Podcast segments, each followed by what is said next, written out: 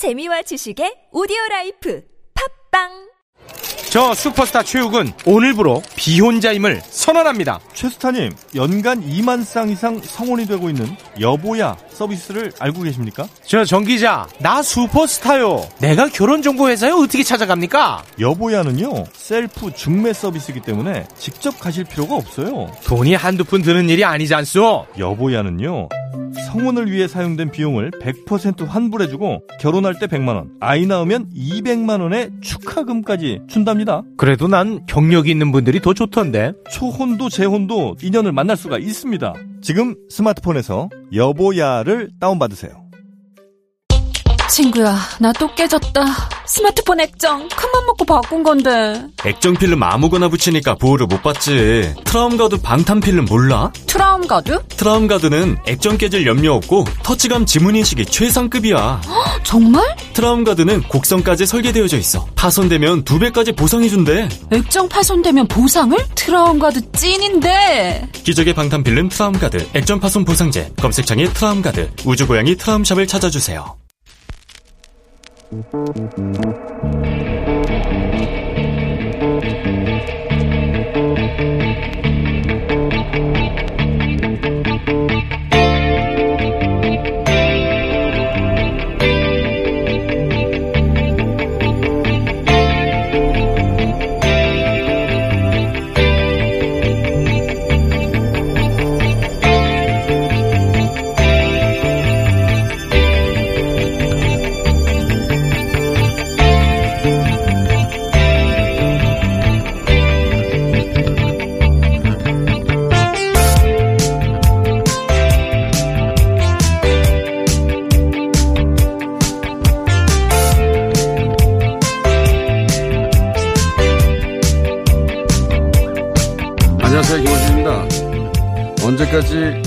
반일 파리에 놀아나야 하나. 반일 캠페인으로 지지율 반등에도 반짝 특수일 뿐.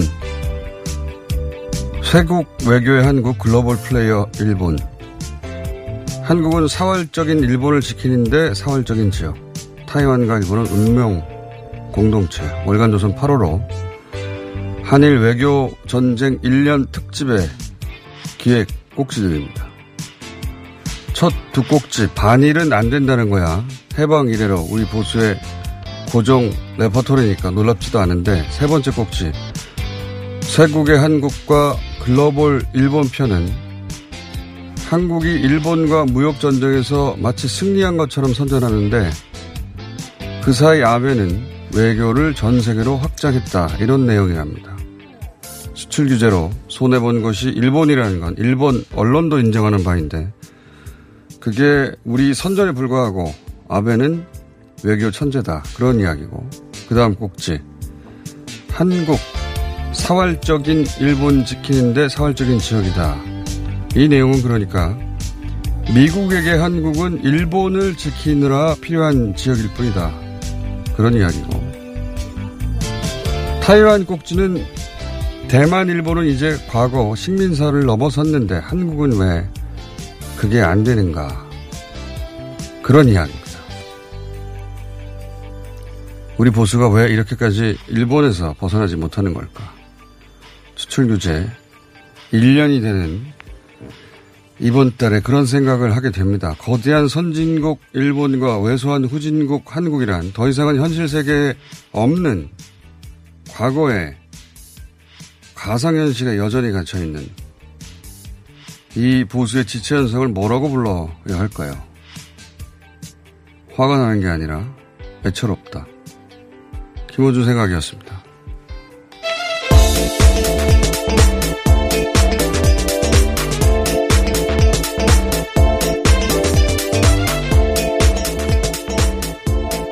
TBS 류밀입니다. 예, 수출 규제 1년이라 보수 매체들이 이걸 어떻게 다뤘는지 한번 쭉 쳐다보다가 월간 조선의 특집 8월을 특집이에요. 예, 기획 꼭지를 봤는데 지금 이야기한 그런 꼭지들입니다. 다 어, 반일하면 안 된다.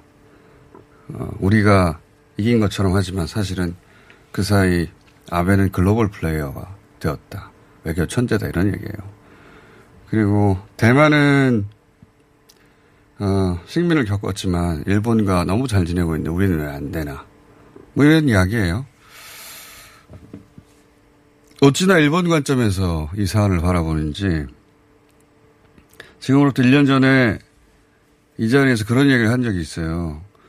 어, 일본 우익들이 하는 착각에 대해서 어, 일본의 뉴스위크지, 일본판 뉴스위크지가 다룬 적이 있는데 그 내용이 뭐였냐면 혐한의 오해와 진실이라는 기사에 대해서 정확하게 1년 전에 이 시간에 이 자리에서 얘기한 적이 있는데 그 내용을 보면 어, 그런 겁니다. 일본이 이제 혐한으로 특히 극우 어, 정권이 들어서면서 혐한을 전면적으로 내세웠는데 어, 일본 사람들은 일본 극우는 그 중에서 특히 어, 오해를 하고 있다. 다섯 가지를 정리했어요. 그 중에 첫 번째가 한국과 일본의 경제에 대한 이야기였는데 일본의 기성세대 그 중에서 이제 극우 성향을 가진 특히 어, 집권 세력이 오해하고 있는 것이 한국이 일본 경제에 전적으로 의존하고 있다고 착각하고 있다는 겁니다. 이건 일본에서 바라본 일본의 착각이에요.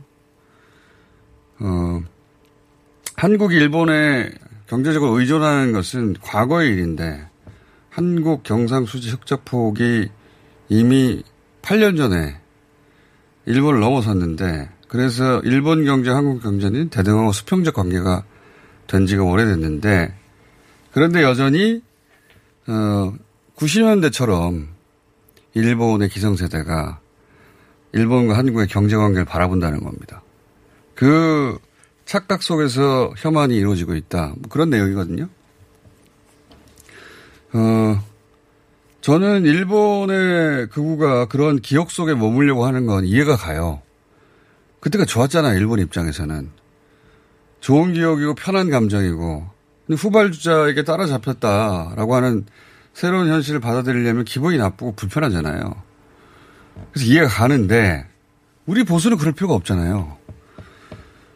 어, 왜 과거에 그런, 그 우리가 열등했던 관계 속에 계속 머물고 싶어 하는 건지 이해가 안 가고. 왜 이런 지체가 있을까? 그리고 그걸 계속 주장할까? 어, 애처롭다는 생각 들고. 우리 보수가 일본과의 관계를 재정립하는, 어, 그런 변화가 있어야 사실은 이 시대에 적응할 수 있다. 산무에서 저희가 그 미래통합당의 정강정책을 바꾼다고 하거든요. 그 얘기를 어, 할 테니까. 그래서 1주년이기도 하고 해서 이야기를 해봤습니다. 자, 짧게 코로나 상황 짚어보고요. 전 세계적으로. 네, 전 세계 어제 하루에만 20만 명이 넘는 확진자가 나왔습니다. 미국 같은 경우는 6만 2천 명이 넘어서 어, 현재 400만 명 누적 어, 확진자가 400만 명을 넘었고요. 드디어 400만 명이 넘어갔어요. 네. 네. 숫자가 어마어마하지 않습니까? 400만 명. 네. 그런데 그 CDC 우리로 치면 질본이죠. 네, 그렇습니다. 네. 거기서 무슨 발표를 했냐면 이게 이제 무슨 대학에서 발표한 게 아니라 CDC에서 낸 자료예요. 지금 알려진 미국 환자의 최대 13배가 더 있을 것 같다. 네, 일부 지역에서는 최대 13배 네. 이상의 환자가 있을 수 있다라고 발표를 했습니다. 뭐 최소 두 배에서 열세 배라고 했는데 두 배면 이미 거의 천만 명 가까이 네. 되는 숫자란 말이죠. 그러니까 지금 이렇게 확진돼서 발표되는 숫자보다 미국의 질본은 최소 두 배에서 열 배 이상 많을 수도 있다는 수치를 말하고 있어요. 어마어마한 숫자입니다. 그 정도입니다. 코로나가 전 세계에서. 자, 우리 상황은 어떤가요? 네, 어제 지역 감염이 20명 나왔습니다. 특히 그 강서, 서울 강서구의 요양시설에서 그 요양시설을 이용한 9명 이 이제 확진 판정을 받았고 그의 가족들 3명까지 해서 총 12명이 나왔습니다. 음. 이때까지 다 겪어본 어, 작은 클러스터들이네요. 이번엔 요양시설이네요. 예. 요양시설과 방문 판매와 어, 종교 집회 그리고 어, 다중시설 이 정도로 어, 이 정도인 것 같습니다. 그런 시설들에 대해서 주의 앞으로 해 가며 관리할 수밖에 없을 것 같고 자, 국내 뉴스를 볼까요? 네. 검언 유착 의혹으로 구속된 이동재 전 채널A 기자가 한동훈 검사장과의 공모 의혹을 해소하기 위해서 녹취록을 공개를 했습니다. 어, 이에 대해서 검찰 측은 뭐 일부 표현이 뭐 빠졌다, 누락됐다는 등 완전하지 않다라고 밝히기도 했습니다. 이동재 기자 측에서는 이게 전부다라고 다시 재반박하기도 했어요. 네. 여기서 이제 녹취록 중에 어, 문제가 된 내용은 이 보도를 보신 분도 많겠습니다만은 이동재 기자가 유시민 이사장을 어, 보내버리기 위해서 예.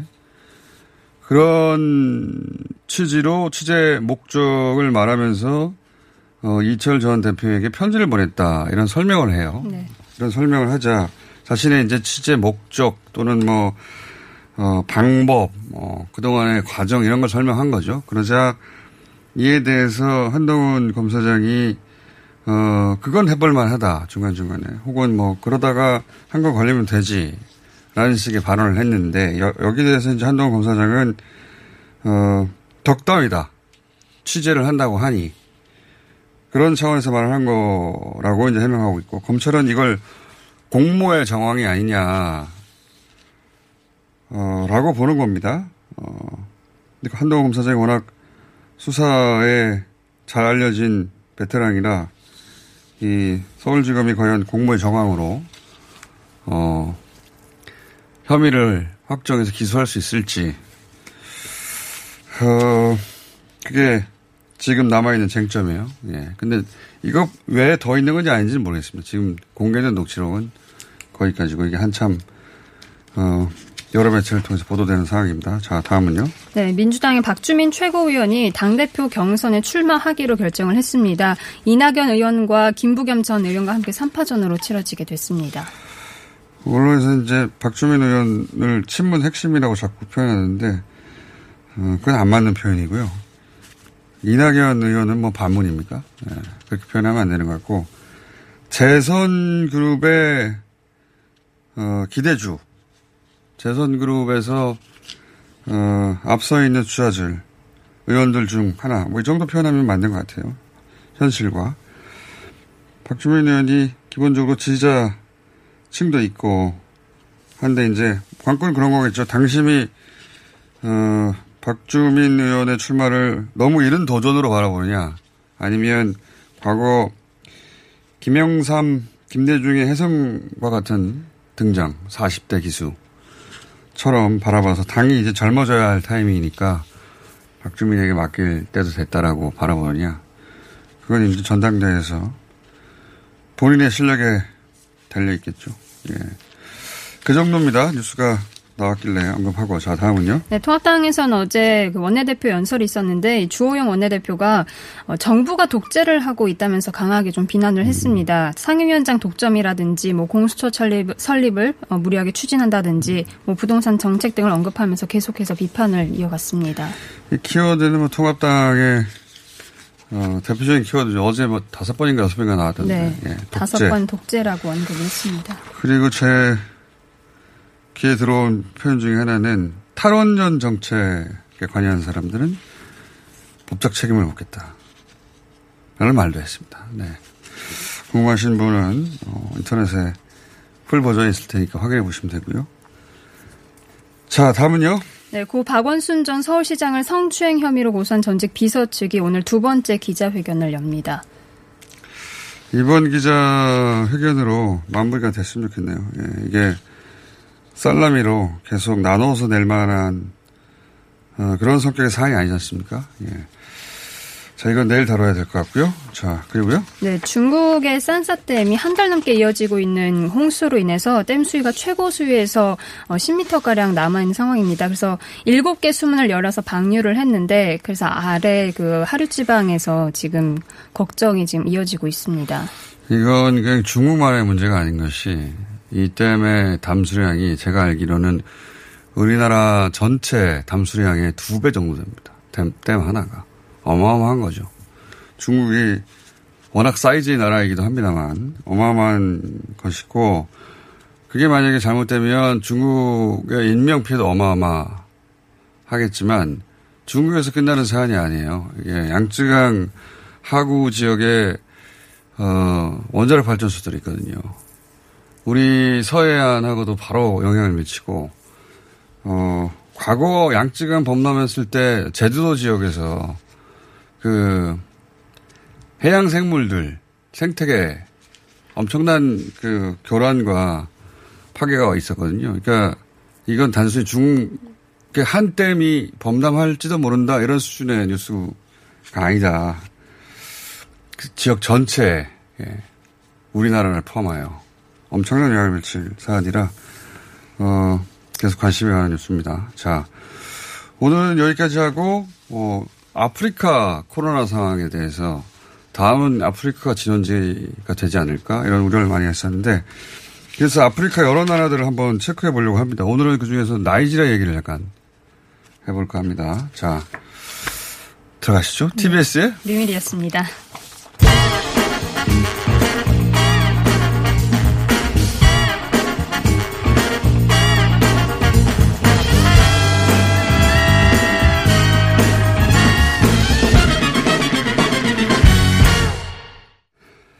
자, 어, 다른 대륙들은 간단하게 저희가 코로나 심각한 지역들 짚어봤는데 아프리카는 오늘 처음 확인해 봅니다. 우선 어, 인구가 거의 2억 가까이 2억이 좀 넘던가요? 큰 나라죠. 나이지리아 상황 좀 짚어보겠습니다. 지난 7년간 나이지리아에서 거주했던 류지선 씨 전화 연결되어 있습니다. 안녕하세요. 네, 안녕하세요. 예, 여러 지역을 저희가 연결해 봅니다만 통화 어, 뭐랄까요 간격이 가장 기네요. 자, 현재는 근데 나이, 나이지아가 아니라 튀니지에 계시다면서요? 네 네, 정부 사업 때문에 지금 튀니지에 출장을 아, 와 그렇군요. 있습니다. 근데 지난 7년간은 나이지리아에 계셨다고 하니까 나이지리아 상황을 좀 여쭤보겠습니다. 어, 나이지리아 인구 2억이 넘죠? 네, 2억 정도 됩니다. 2억 정도. 아프리카에서 가장 큰 인구를 가지고 있죠. 그렇죠. 예, 굉장히 큰 나라인데, 어, 지금 나이지리아, 아프리카 다른 나라도 마찬가지입니다만, 확진자 통계가 이게 정확한 건가, 정확한 건가 하는 의구심이 좀 있거든요. 나이지리아 집계를 어떻게 보십니까? 어, 당연히 정, 그 정확한 정보를 얻을 수 있을 거라고 믿는 사람들은 별로 없고요. 예. 하지만 그래도 이번 코로나로 인해서 아프리카 국가들이 예. 웹사이트를 운영을 하고 또 정보들을 그래도 비교적 투명하게 올리고 있는 편이에요. 아? 이전에 어. 비해서는. 음, 네, 그래서 100%는 아니지만 또 정부의 통제가 이루어지고 있지는 않지만 그래도 예전보다는 낫다. 그래서 음. 네, 통계를 계속 유심히 보고 있고 그리고 요즘엔 특히 이제 하루에 한 신규로 500명 정도 신규 확진자가 나오고 있습니다. 예. 근데 사실 이 총 지금 확진자들이 3만 7천 명 정도가 되거든요. 예. 2억 전체 인구에 비해서는 사실 그렇게 큰 인구는 아니에요. 맞습니다. 확진자들이. 그리고 또 신규 확진자도 우리나라처럼 피크로 한번 쫙 올랐다가 내려가는 게 아니라 올랐다 내렸다 좀 음. 들쑥날쑥하는 상황이라서 사실 종을 종잡기가 좀 어려운 음. 상황입니다. 알겠습니다. 그 통계 신뢰성 어, 문제가 있는 어, 없는 건 아니나 어, 과거보다 나아졌다. 그리고 이게 궁금합니다. 다른 나라들도 마찬가지지만 코로나 초기에 이제 어, 통행 금지 락다운을 했잖아요. 나이지리아에서도 그런 일이 있었습니까? 네, 당연하죠. 대부분의 사하라 이남 지역 또 사하라 위도 그렇고 예. 락다운이 다 시행이 됐었었고요. 예. 지금은 이제 뭐 부분적으로는 다 풀린 상황이긴 한데 네, 그때 정말 심각했었어요. 어떤 의미에서 왜냐하면? 사람들이 예. 네, 코로나로 죽는 것보다 경찰들한테 죽는 게 더 많다. 어, 어떤 의미에서요? 그럴 정도로 네 통행 금지가 이루어지면 이제 사람들이 또 어떤 사람들은 거리에 나오기도 하고 또 피치 못해서 시간 안에 들어가지 못하는 사람들도 있잖아요. 예. 그런데 그런 사람들한테 경찰들이 엄청난 해코지를 하거나 또 총으로 아. 형사 죽이거나 총을 쏴서 네, 굉장히 많은, 네, 네, 굉장히 많은 공권력의 남용이 이루어졌고, 비단 나이지리아뿐만 아니고 케냐나 많은 아프리카 국가들에서 우리나라도 제가 들은 바로는 과거 군사 정권 시절에 예. 뭐 그런 비슷한 상황들이 있었을 때도 있었다고 하기는 하지만, 네, 오히려 이렇게 국가의 통제가 이루어지는 시기에 네, 공권력의 남용도 사실 상, 상당히 심각한 문제로 제기가 되고 있습니다. 그러니까 코로나로 죽는 게 아니라 지금 말씀하신 이동 금지 명령을 내렸는데 이동하는 사람들을 뭐 총으로 쏴서 죽인다든가 하는 공권력의 남용 때문에 죽은 사람이 더 많다 이런 얘기네요. 네, 네. 초기에는 그랬었습니다. 지금도 내 공권력의 남용은 여전히 이루어지고 있고요. 자, 그리고 그건 알겠습니다. 어, 이렇게 그 통행금 금지를 해버리면 다른, 다른 나, 많은 나라도 마찬가지지만 아프리카에서 경제가 아주 어렵지 않겠습니까? 네네. 그렇겠죠? 네, 그렇죠. 특히 아프리카 많은 나라들은 외국 자본에 의존을 하고 있기 때문에 예. 더군다나 그 경제적인 타격이 굉장히 심하죠. 그리고 또 경제 활동을 할 수가 없으니까 대부분 또 많은 사람들이 하루 벌어서 하루 먹어 사는 사람들이 많은데 그렇지 못하기 때문에 사실 굉장히 심각한 문제가 되고 있습니다. 그렇게 되면 현지화 화폐 가치가 갑자기 폭락한다든가 그런 일 없어요? 네네. 특히 나이지리아에서는 그런 게 많죠.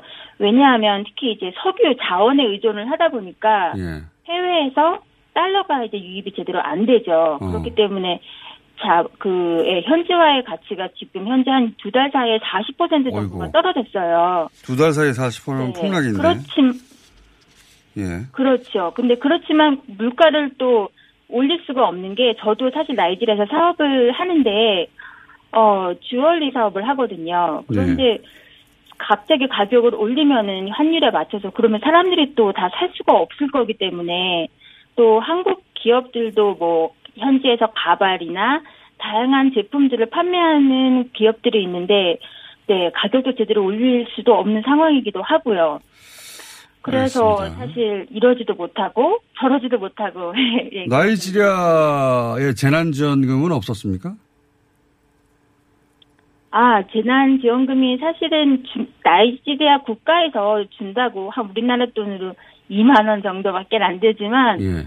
정부가 국- 국민들의 전체적인 그 계좌에 넣어주겠다라고 예. 얘기를 몇 번을 하고 또 뭐 의료 지원 관련된 물품들도 나눠주겠다라고 얘기를 했었었는데 예. 받은 사람은 사실 한 명도 없, 없습니다. 아, 재난지원금을 준다고 하긴 했는데 그걸 받았다는 사람은 못 받았다. 네.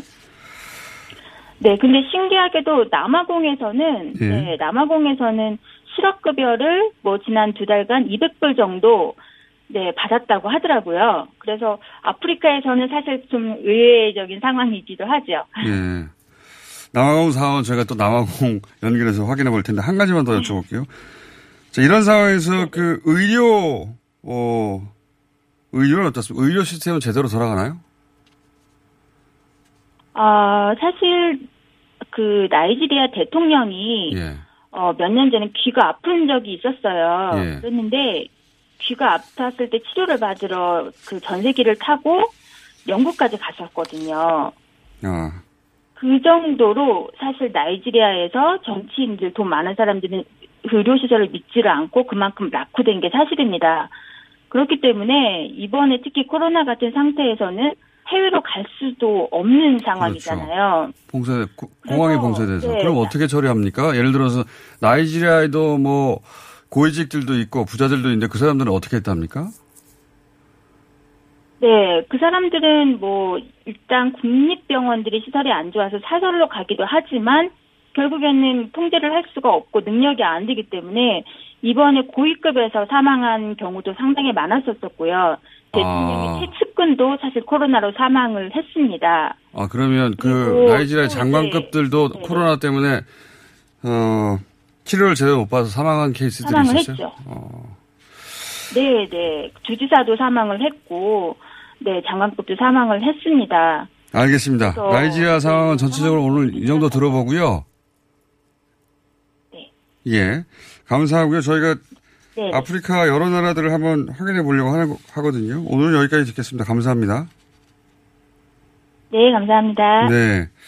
나이지리아 상황 한번 알아봤습니다. 나이지리아에서 7년간 거주하신 유지선 씨였습니다.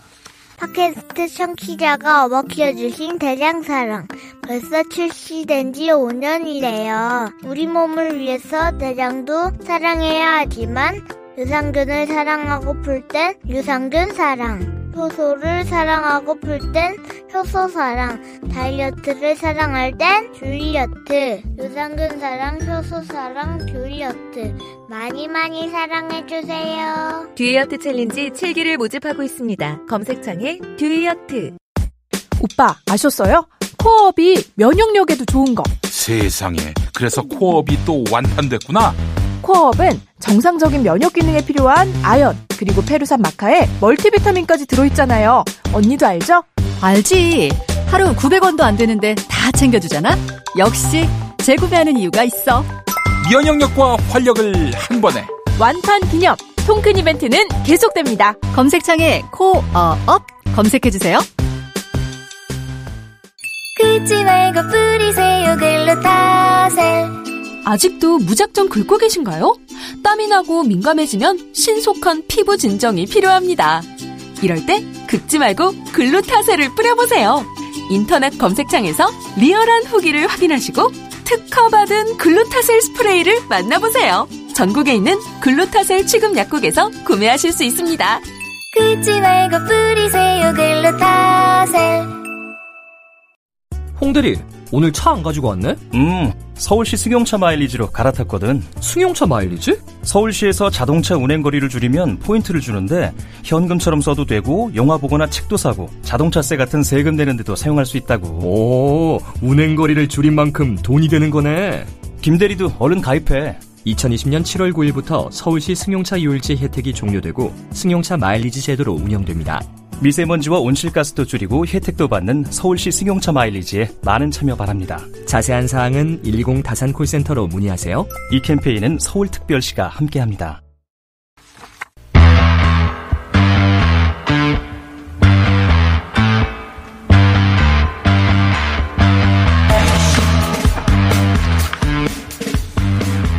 여당 악재가 계속 이어지고 있습니다. 예. 지지율 수치로도 드러나고 있는데. 자, 곤란한 질문에 바로바로 답변하는 답변 자판기. 예. 정청래 의원을 모시고 민주당의 곤란한 질문들 속사포로 제가 던져보겠습니다. 정청래 의원 나오셨습니다. 아, 안녕하십니까. 안녕하십니까. 나라정 맑을청 올래. 나라에 맑은 것이 온다. 정청래입니다. 무슨 뜻인지 잘 모르겠고요. 자. 어짜가 무슨 어짜예요? 어준. 어, 어줘서 참. 이름은 안 쓰는데. 영어에 전치사라고 할 수 있죠. 전치사 이름에 들어가 있다. 자. 어, 최근에 여당의 악재 혹은 불리한 혹은, 어, 논란이 되는 발언 또는 이슈 굉장히 많습니다. 자, 우선 가장 최근에 벌어진 일 중에 하나. 이재명 지사가, 어, 지자체장 보궐선거에서 공천하지 말아야 된다. 이런 발언을 했어요. 당내 분위기는 어떻습니까? 부글부글이죠. 한마디로. 부글부글. 네. 본인은 어떻게 생각하십니까? 음, 저는 정치는 타이밍의 예술이라고도 하는데 네. 말할 시점이 굉장히 중요한 것 같습니다. 이해찬 당대표께서도 말씀하셨다시피 지금 이 문제를 꺼내면 네. 사실은 매 맞는 일밖에 없잖아요. 꺼내고 싶어서 꺼낸 게 아니라 이제 그 한 인터뷰에서 답변을 계속 요청하니까 네. 어, 원론을 얘기했다 이렇게 볼 수는 없습니까? 어, 그 문제는 결국은 당 지도부에서 어, 선택을 해야 될 문제지 않습니까? 네. 들면 지도부가 결정할 일이 그렇죠. 현실적으로 후보를 안 낸다는 것은 전례가 없을 뿐만 아니라 또 그것이 현실적으로 좀 가능하지도 않을 것 같은데 그렇다면 당 지도부에서는 이 문제를 어떻게 할 것인가를 놓고 고심을 하겠죠. 그런데 이제 지금 당 지도부가 아니라 다음 당 지도부죠. 예.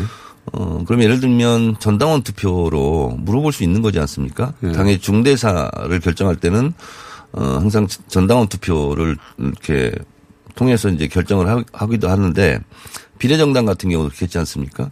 그렇게 해서 처리할 문제이다. 그래서 이것은 당 지도부에게 차기 당 지도부에게 에, 일임할 사안이다 이렇게 생각합니다. 개인적으로는 후보를 내야 된다고 생각하고 결정은 당, 차기 당 지도부가 해야 된다. 저는 아니 낼 수가 없다 이렇게 봅니다. 자, 사안이 많으니까 바로바로 또 다음으로 넘어가고 있습니다. 당, 차기 당 지도부 얘기했으니까 전당대회 얘기하자면 박주민 의원이 마지막 순간 2시간 남겨놓고 후보 등록을 했다고 하는데 네. 박주민 의원의 출마 선언, 뭐 누구든 할 수 있습니다만. 그렇습니다. 예. 출마 선언은, 어, 좀 놀란 면이 있습니다. 그렇죠? 음. 재선 후보가 당 대표에 도전하는 경우 그렇게, 어, 그다지 놀랄 일은 아니에요. 아닙니까? 예, 예. 당내에서는 어느 정도 예측이 됐던 아, 거고요. 그래요? 네네. 어떤 의미에서 예측이 됐던 겁니까? 그리고 어쨌든 우원식, 홍영표 두 분이 이제 불출마를 하면서 어, 공간이 하나 남아 있었거든요. 세. 명이 넘으면 컷오프를 하거든요. 예. 그래서 당 대표 후보는 세 명이 나가는 거예요. 예. 근데 두 명이 이제 출전하고 한 명이 자리가 비어 있었죠. 어. 세 명이 넘으면 컷오프인데 세 명은 본선으로 바로 네, 그렇습니다. 진출이기 때문에 네. 어느 누구라도 나갈 수 있었죠. 그렇지만 박주민 의원의 출마 예상은 당내에서 어, 어느 정도 감지됐었다? 네, 그렇습니다. 왜 그렇습니까? 어떤 어, 의미에서? 직간접적으로 좀 의사 표현을 한 것 같아요. 주변 의원들한테도 물어보고. 어, 그래서 저도 나올 줄 알고 있었는데요. 본인 다 알고 있었다고 항상 네, 얘기하시는데 네. 그, 그러면 전망은 어떻게 보십니까? 3자 구도인데. 어, 박주민 의원이 득표력이 좀 있어요. 예. 어, 그리고 또 인기도 많고. 현장의 연설 능력도 출중하죠. 이번엔 연설이 없습니다. 아 그래요? 네, 비대면. 아 그래서 온라인 민심. 전당대회인데 네. 이, 그게 없어요? 초유의 일이죠. 정말 재미없는 전당대회인데. 그래서 25일부터 제주도당 개편대회를 시작하는데 네. 어, 100명 미만 이 모여서 어. 조용하게 그리고 상징적으로 100명 미만만 모이고 네 그렇습니다. 100명 미만 모일 거면 그냥 온라인으로 다 하시, 하지. 어, 그래도 뭐 정견 발표라든가 이런 것좀 해야 되니까 네. 그래서 더불어민주당 유튜브 채널인 씀을 통해서 생중계가 되거든요. 어 그리고 전국 그래도 현장 연설을 할, 할, 할 수 있는 거잖아요. 그러니까 실제로 막 이렇게 막 음, 이연사 강력하게 주장합니다 이런 연설은 없어요. 어, 그래서 그 특징인데 아. 그런 면에서 봤을 때 불리하네. 박주민 의원한테는 음, 유리한 상황이 될 수도 있죠. 왜 유리합니까? 박주민 의원은 온라인 민심이거든요.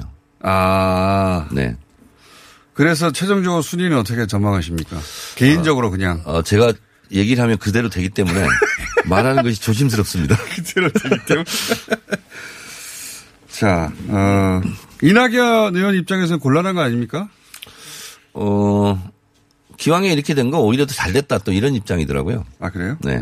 흥행에 도움이 된다? 그렇습니다. 김태년 원내대표가 행정수도를 갑자기 들고 나왔습니다. 네. 예. 어, 행정수도를 옮기는 게 가능합니까?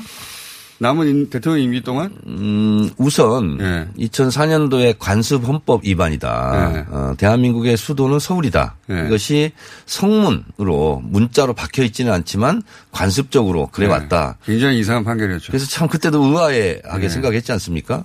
그래서 행정수도 이전은 노무현 대통령의 대선 공약이었고 네. 그리고 이제 추진하다가 이제 어, 위헌 판결로 이제 어, 제동이 걸린 상태인데 그 진짜 이상한 위원이었어요. 그렇습니다. 옛날부터 서울은 여기니까 그냥 계속 여기로 해야 돼 이런 거 아닙니까? 머릿속에 있는 것을 가지고 판결한 거거든요. 예. 네, 이상한 건데 어쨌든 지금 뭐 여러 가지 부동산 문제라든가 여러 가지 문제가 있는데 가능합니까? 제가 궁금한 건. 음, 가능할 수도 있습니다. 왜냐하면 네. 예전하고 달리 16년 전의 일인데 지금 상황이 좀 달라졌고 그리고 이제 반드시 또 이제 야당 측에서 헌법 소원을 제기할 텐데 네. 어, 판결이 달라질 수도 있고요. 어, 그리고 어, 지금 국토 균형 발전이라는 면에서 어, 최초로 지금 11.8%의 수도권 인구가 나머지의 비수도권 인구를 지금 어, 추월했다. 이제 이것이거든요. 네. 그래서 결국은 국토 균형 발전이라든가 여러 가지 동맥경화 현상을 풀 수 있는 것은 국토 균형 발전이고 그러기 위해서 가장 효과적인 것은 행정 수도를 세종시로 이동 어, 이전하는 거다 라는 것이 근원적인 처방이 될 수 있겠다. 그래서 당내에서도 여론조사를 해봤는데 실제로 옮기는 게 좋다. 이것이 여론이 6대 3 정도로 나왔다는 거 아닙니까? 당내. 네, 당내에서 여론조사를 해봤더니. 당내 의원들 상대로. 아니, 당내에서 국민 여론조사를 해봤더니. 아, 국민 여론조사를 해봤더니. 그래서 김태년 원내대표가 그 지표를 보고 이제 원내대표 연설에 음. 넣었다는 거 아니겠습니까? 내부적으로 여론조사 해봤군요. 네. 그래서 만약에 민주당이 이걸 정말 심각하게 진지하게 생각해서 반드시 해내야 되겠다고 생각하면 할 수 있는 거 아닙니까? 그래서 방금 전에 제가 김태년 원내대표하고 통화를 했어요. 방금 전에? 도대체 어떻게 할 거냐. 예. 그랬더니 내일 추진단 원내 아. 예, 추진단을 만들어서 어, 실제 해보겠다는 거네요? 실제 해보겠다. 이거 굉장히 시끄럽겠네요. 그죠? 한동안 그럴 것 같습니다.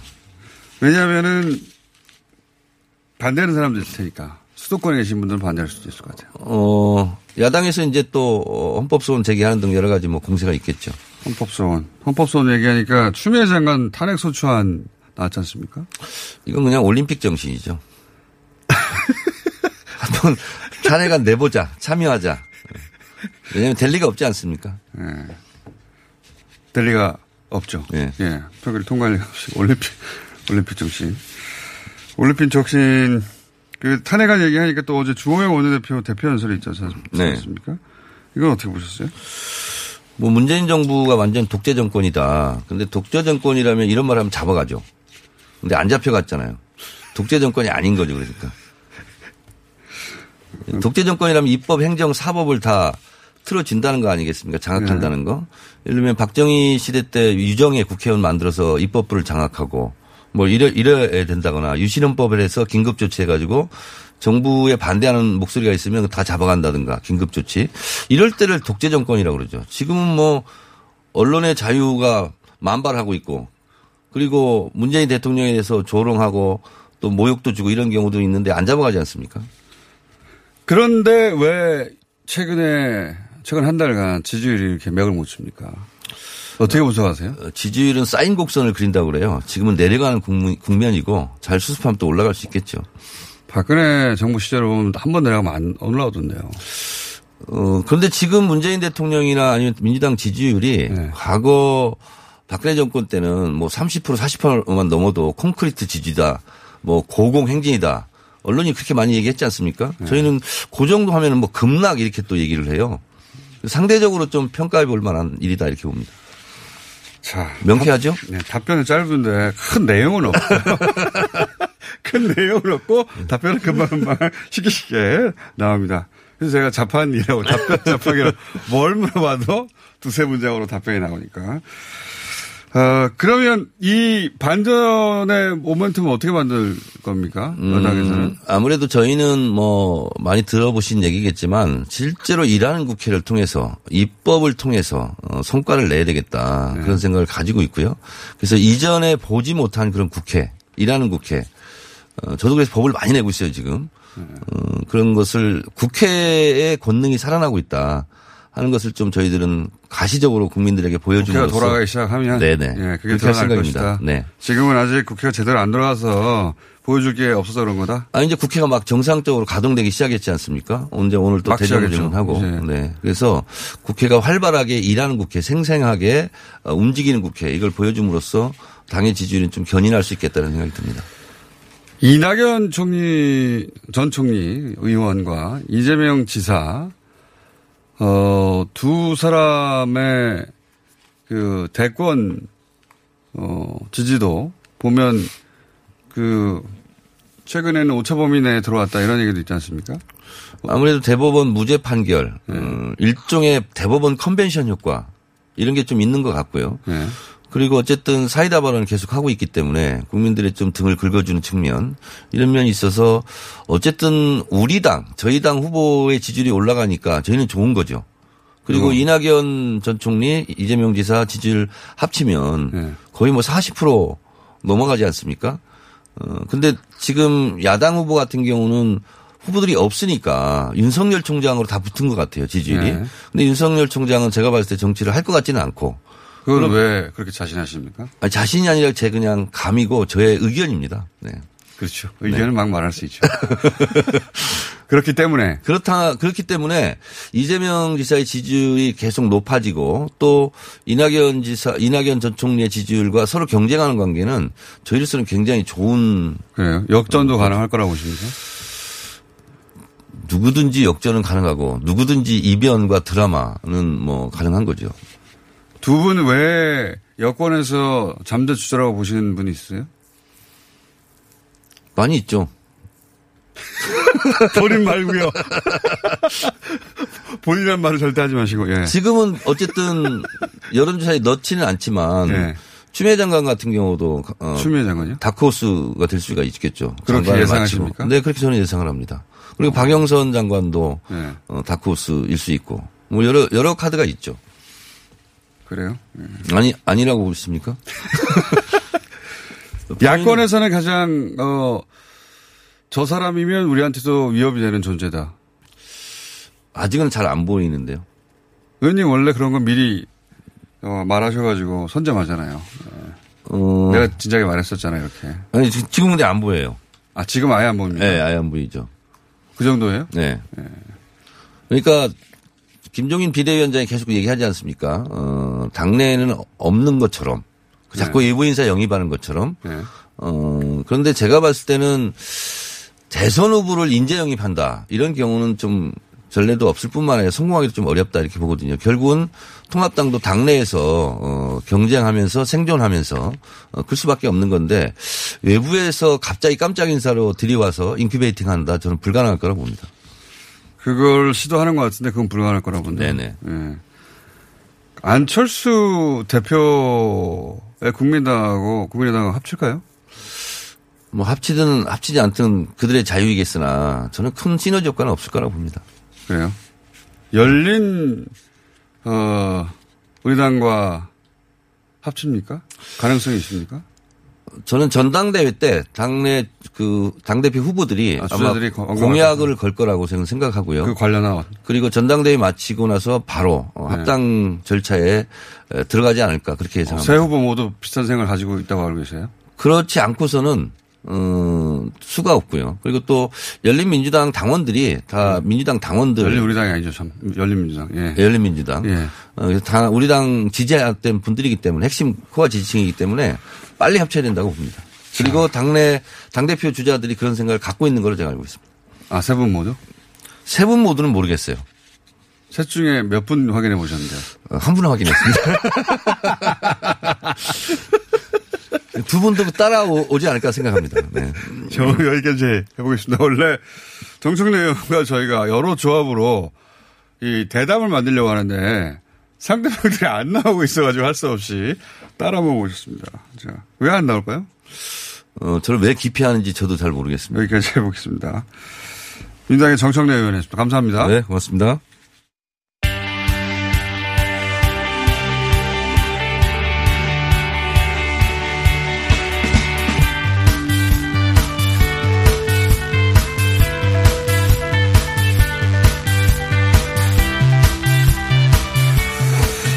자, EU가, 어, EU 쪽에서 큰 뉴스가 와서, 나와서 잠깐 짚어보겠습니다.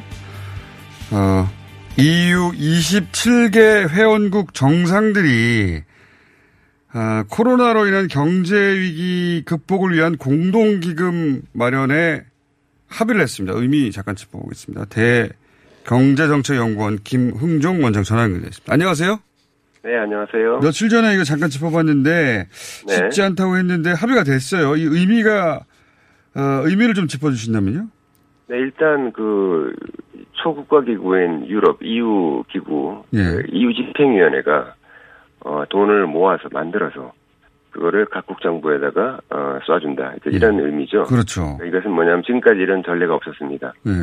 아, 과거에는 이제 그 유럽 중앙은행 금융기관이죠. 중앙은행이 어 국채를 각 개별 국가의 국채를 사줬죠. 사준다는 네. 의미는 뭐냐면은 각 개별 회원국 정부에 돈을 넣어준다는 의미죠. 그죠? 그러면 이제 각 정부들이 음. 알아서 자기네 국가 어 뭐 알아서 돈을 썼는데 이건 그게 아니라 EU 전체 차원에서 돈을 조성해서 그 돈을 쓰는 거니까 마치 중앙 정부가 음. 어, 이 돈을 갖다가 지출하는 것 같은 그런 형태를 모양새를 보이는 거니까 어, 한 발짝 더 나갔습니다. 굉장히 어, 역사적으로 전례가 없는 일 아닙니까? 다른 나라들이. 네, 전례가 없습니다. 그렇죠. 예. 27개 다른 나라가 돈을 모아가지고 예. 게다가 돈을 갚지 않아도 되는 돈 보조금으로도 쏴준다는 거 아닙니까? 그죠? 예, 보조금으로 3,900억 유로가 일단 합의가 됐기 때문에요. 야. 시장, 자본시장에서 돈을 아- 알아서 조성해가지고, 예. 어, EU 집행위원회가 각국 회원국 정부에다 돈을 주는 거니까 마치 우리나라가 중앙정부가 돈을 갖다 조성해서 세금으로 걷든 뭐든 걷든 걷어가지고 예. 지방 정부에 돈을 주듯이 예. 이제 그런 형식의 에, 처음으로 그런 형식을 취하게 된 것입니다. 그러니까요. 이거는 예. 한 국가가 자국민한테는 할 수 있어도 네. 서로 다른 국가들이 돈을 공동으로 모아서 자 알아서 써. 돈 안 갚아도 돼. 이런 거는 본 적이 없는 일입니다. 그죠? 네. 재정 통합에 한 발짝 더, 더 들어간 것이라고 볼 수 있죠. 네. 하나의 정부가 있어야 가능할 일을 27개 정부가 모여서 이걸 해냈다는 게 예. 굉장히 큰 일인 것 같습니다. 예, 날수로 닷새 걸렸습니다. 5일 만에 모여서. 예, 5일 만에. 금액이 얼마나 되는 거죠? 금액이 이제 뭐 지난번에 금액은 똑같습니다. 7,500억 유로, 천조 우리나라 돈으로 천조. 고요 아. 예, 그 중에서 3,900억 유로는 지금 말씀하시는 그냥 주는 거고요. 그란트고 음. 나머지 3,600억 유로는 빌려주는 것이죠. 반반 정도 되네요. 그러니까 결국은. 예, 반보다 이제 예, 이제 돈 그냥 주는 게 좀 더 많죠. 좀 더 많고요.